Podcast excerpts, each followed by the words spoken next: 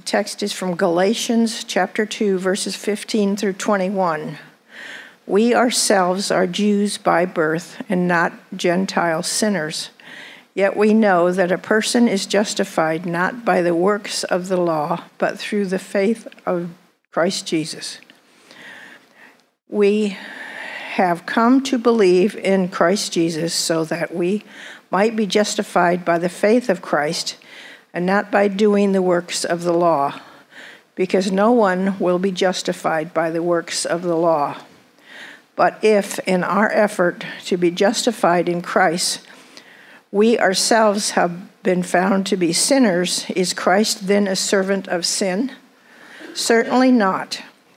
But if I build up again the very things that I once tore down, then I demonstrate that I am a transgressor. For through the law I died to the law, so that I might live to God. I have been crucified with Christ, and it is no longer I live I who live, but in is Christ who lives in me. And the life I now live in the flesh, I live by the faith of the Son of God, who loved me and gave himself for me. I do not nullify the grace of God, for if righteousness comes through the law, then Christ died for nothing. Thanks, Martha. Hi, everyone.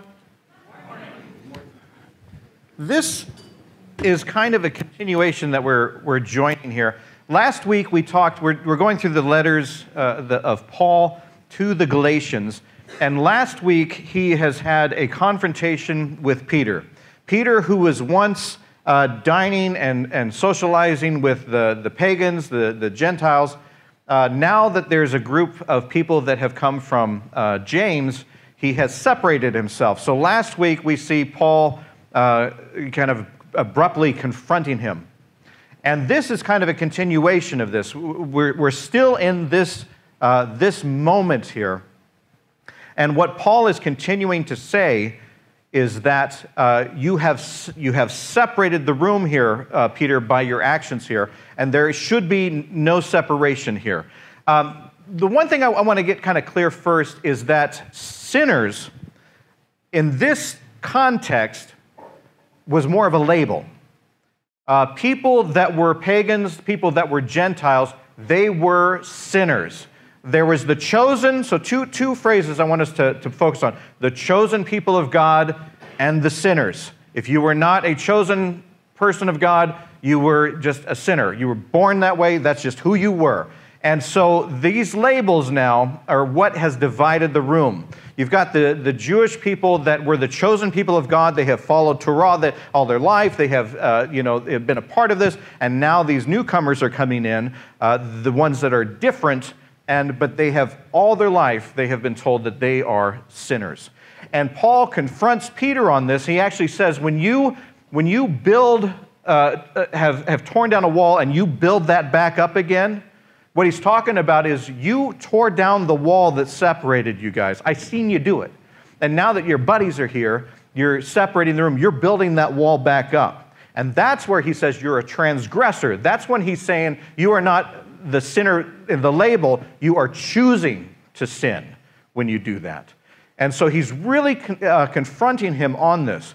And he starts to talk about something that we sometimes hear a lot. Sometimes we hear it out of context, that it is our faith and not our works.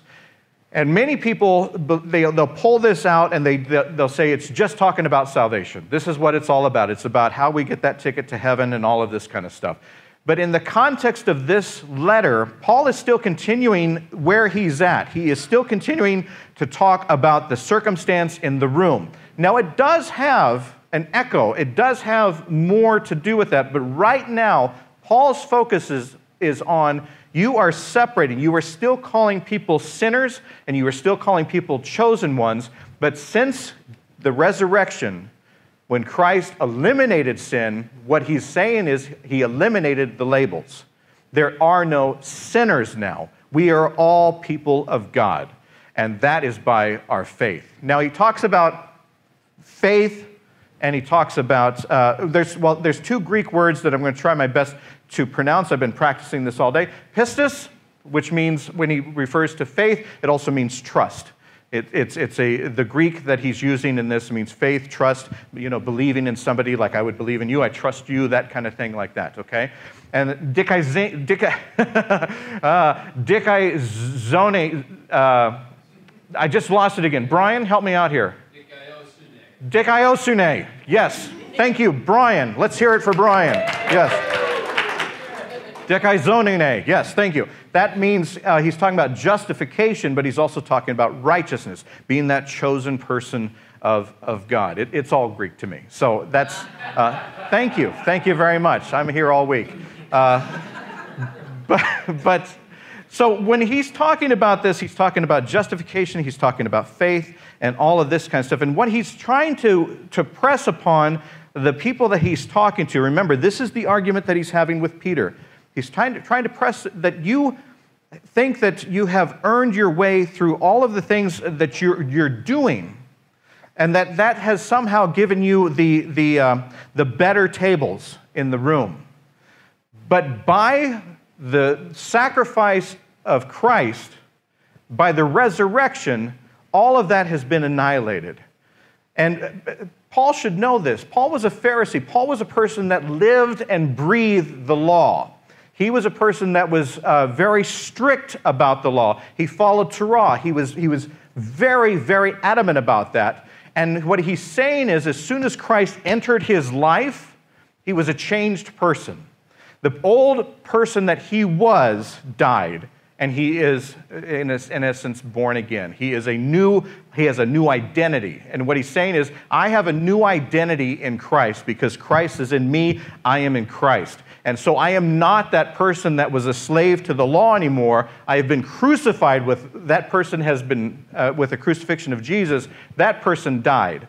I am this person now. I am, in the eyes of God, I am justified. I am righteous. I am a, a follower of Christ because of the faith of Jesus and because of my faith in Jesus. And he's saying the same is happening with the people that you are separating yourself from. They were born into this world labeled sinners, but because of that resurrection, because of that sacrifice, there are no sinners anymore. That separation, that label, they are of the body of Christ just like you are. And the, the rules, the laws, all of this kind of stuff has nothing to do with that. We were all have died with Christ, but our faith Our faith in Christ, pistis, our faith and trust in Jesus has made us new, a new group of people. A new group of people that should be having meals together, socializing together, uh, creating the church together. Now that, isn't that wonderful? You, you, I wish we could abbreviate that and put it on a refrigerator magnet, because that would be, that's right there is the message of what we're all about, that, of opening those doors, of welcoming people, of sharing the faith for, for whoever we come from and all of that kind of stuff. But unfortunately, this letter, this argument still goes on, and it still goes on in churches today. Now, I, I know that uh, some people look at this and they focus, again, like I say, on just this is your ticket to salvation and all that kind of stuff. But Paul wants us to focus in this particular uh, part of the letter on the here and now, on the community of Christ, and how we are not allowing certain people in because of this thing. We think that we are the action people. It's because of the things that we have done that has earned us this spot, and we think that those people haven't done anything, and so why should they be sitting at the table with us?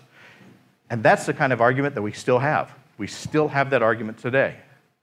I, I, um, I used to serve a, a church. Uh, it was one of my first uh, churches that I served, and this church was gorgeous. It was um, beautiful. It was one of those churches that um, you couldn't afford to, to build it today. I mean, it was, it, it was over one hundred years old. Uh, the members were over one hundred years old. It was, but it was just, it was just um, stunning. And I remember when I first, uh, the first day that I walked in, I looked around and they had on the walls and all of this kind of stuff, they had uh, like art, and they had uh, beautiful uh, stained glass windows, and they had all of this kind of neat churchy things, you know, with the candle that does the thing and all of that, you know, and it was just gorgeous all over the place. But what I couldn't help but notice is that under every, every one of those things was a little plaque. This was given by, uh, this is donated by, this is in the memory of. And I started to think about all of the things, and I started to look, and I found myself focusing less on the imagery of the church and imagery of Christ, and more on this wouldn't be possible if it wasn't for the do-do-do, you know? And I felt like I was in one of those museums where you look at a piece of art and it says, on loan by the Johnsons, you know, and all that kind of stuff. And I remember, I, I, this was new to me. I had not, like I, I've told before, I didn't grow up in, you know, a traditional church and things like that. So this, this kind of threw me off. And I remember I sat uh, in my, one of my first meetings of like the leadership team, and I just said, what is, uh, I can't help noticing that everything's got a name tag on it. You know, what, what's with that? And one of the guys said, oh, yeah, this is something that is, uh, is just been going on for too long. And he pointed over to this, um, in the corner of this conference room that we were in, this rickety uh, T V stand. I recognized it because I'd seen those in the seventies in libraries. They were used to move around gigantic tube televisions, you know? And so they were just these solid metal things like that. And this one over in the corner was, was doing nothing, because the T Vs that they had, they were mounted, you know, like everybody, they, they were mounted. There was no need to move anything or anything, but it's there it sat. And he pointed at it and he said, we can't get rid of that, because if you look closely, on the, the little metal piece there, this is made possible by so-and-so and such and such. And they said, you know, this started out as a thing, but we don't know what to do with this now, because it's, you know, it was given and, and all that kind of stuff. And what happened was, over a hundred years of this kind of stuff, they developed this culture that was more about who gave what, the actions, and less about what they were giving. Uh, it's, and you know, a lot of these things, they started out with really good intentions. They really did. People wanted to honor people, and people loved their church, and they wanted to give, and things like that. They, they really did. It started out with the, the most noble things. And for many of the people there, it stayed that way. But for some, their actions became more of their focus. It became so much of their focus that they thought, I give more, so why shouldn't I get more of a say? If I give more than these guys, then shouldn't I have more power and control in this church than those guys?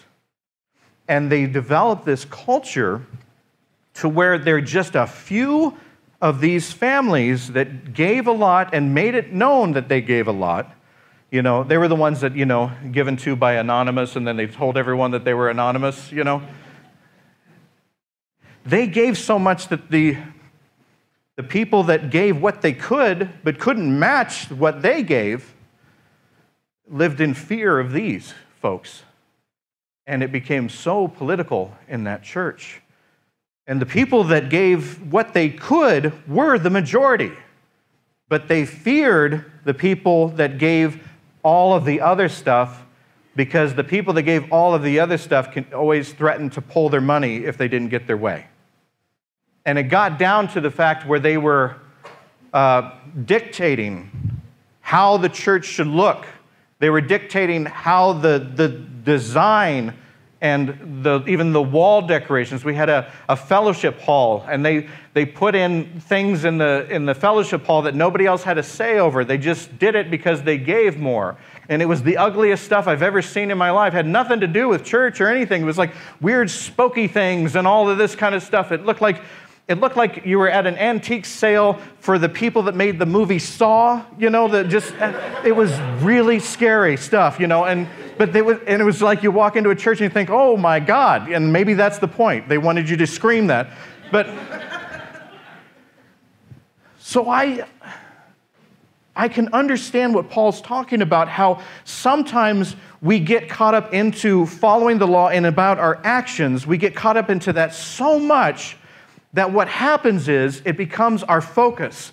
And it takes us actually, our actions and our following of the law and all that stuff can actually take us away from the thing that we're actually supposed to be following.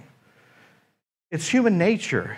You know, you, I'm, I'm not trying to say anything bad, but I'm, I'm trying to say that when Paul is talking about this, if we're just jumping to salvation, we lose the focus on what he's talking about is a warning to us. That we can get so caught up into the things that we're doing and the actions that we're doing that it becomes so much about us then. And it's human nature that we start to do this and do this, and you think, oh, I just did, I did all this, and people start to say, oh, I loved what you did there and everything like that. And before you know it, you start to do, oh, I'm patting myself on the back and all that kind of stuff. And then it becomes more about me and more about that stuff and everything like that. And you're further and further away from the faith. The faith actually starts to suffer, because you're more focused on faith in you and the results that you're getting rather than doing the work of God and doing the work of Christ. This, there was a couple of families in this, in, in this setting that became so consumed with the power over the church that they started to lose their focus of why the church was there. When I first came, this church, uh, size-wise, uh, was uh, one of the biggest In, in, in the town.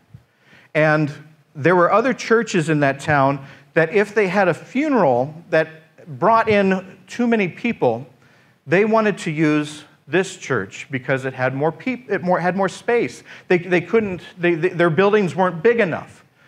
And so this church started a policy where they would rent the worship center to these churches um, so that they could have their funerals there.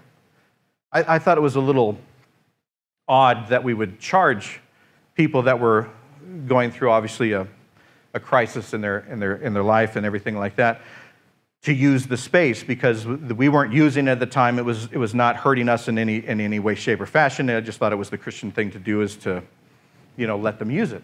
But they, they would rent it. And then they started to slowly, the, the people that felt like they had done so much of the action, they started to not only dictate the price, the price that kept going up, but they started to dictate the behaviors of the people when they were at the funerals.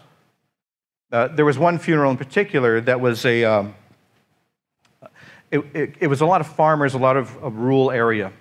A lot of very hard-working people, and a lot of people that weren't really churchgoers very much, but someone had died that they loved, and their, uh, the, the place was full.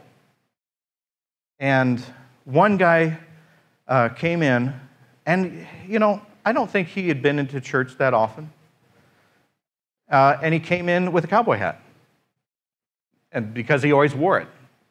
That's just what he did. You go, you know, you go to certain parts of the state, and people wear cowboy hats, you know. Um, but the next day, oh, those families were livid. It, it, it, they, it was almost as if somebody came in and threw a rock through one of those stained glass windows. They went to the policy and procedure part of this whole funeral thing, of the, the, the price that kept going up and the policy and everything, and they made an amendment to it. And they wrote in it, if you're going to have a funeral here, you're going to pay this much, and you're going to be in this much and this much, and if you are a man, you will remove your hat. It became so much about the rules and the policy that they did not even notice that there were people grieving somebody, and that there were people that were coming to church hurt.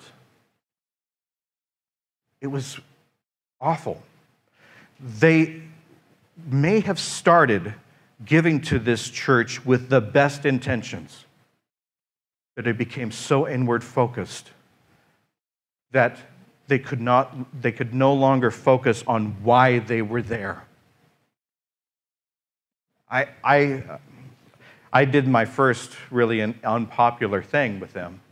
Uh, the first thing that I did is uh, we didn't remove the existing plaques, but we made a policy that no more would be made. That gifts would be giving, uh, if you gave a gift, that was fine, but there, your name was not going to be on it. And then I said, uh, we're a church. We're not going to charge for funerals. If somebody needs to use this church as a place of worship, it's not like we're renting it out to a bachelor party or anything like that. If you are here, if you're another church that needs a place where you, you're just there to grieve, our doors are open to you. And, and that pretty much led to me almost getting kicked out of that church. Uh, they went to my district superintendent. They, they sent a letter, I believe, to the bishop.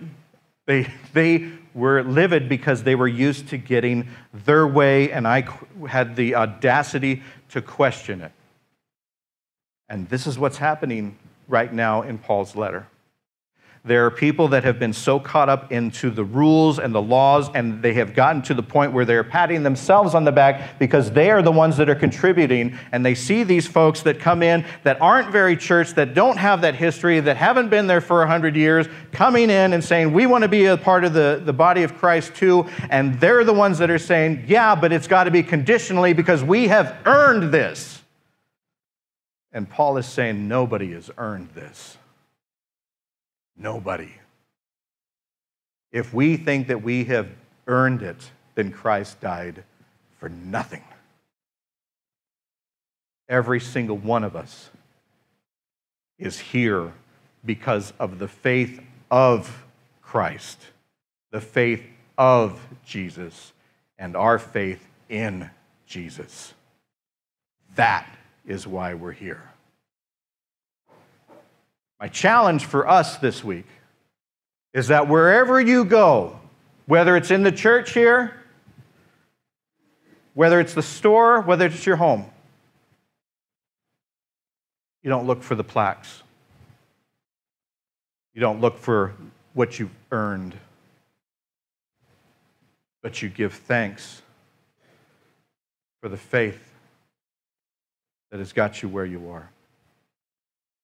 The faith that has got you where you are, and that same faith that has gotten them where they are. And we celebrate the fact that we are a body, a community of faithful people that believe in the grace of Jesus Christ. Would you pray with me? Lord, we thank you for giving us gifts. We thank you for the, the things that we have. We thank you for the spiritual gifts that we have, the talents that you've given us, all of that stuff. But never let us forget that it's for you that we are here. It is because of you that you are here, and it is for you that we are here. Never let us forget that everything that we do is about our faith. We are not defined by our actions. We are defined by by our faith, and our faith leads us to follow you, which gives us actions that are blessings. In Jesus' name, Lord, we pray. Amen. It's, it's wonderful when we, when we take our faith first, our actions become that of emulating Christ. It becomes more about welcoming people. It becomes more about loving your neighbor. It becomes more of that and less about Um, the the carpet and the the chairs and stuff. Although I love the chairs, the chairs are awesome. But when we first uh, when we first moved here, I was so I I come from uh, some situations where it was so much about what we have done to this church and all the things that we have done and the pretties and all this stuff. When we first came in here, it looked clean and it looked just wonderful. And I think only Allison knows this, and I can't remember where I did it. But I took some grape juice, and I went, boink, let me be the first. Because that's what it's about. It's not about the carpet that we stand on. It's what we do here, and it's who we do it for.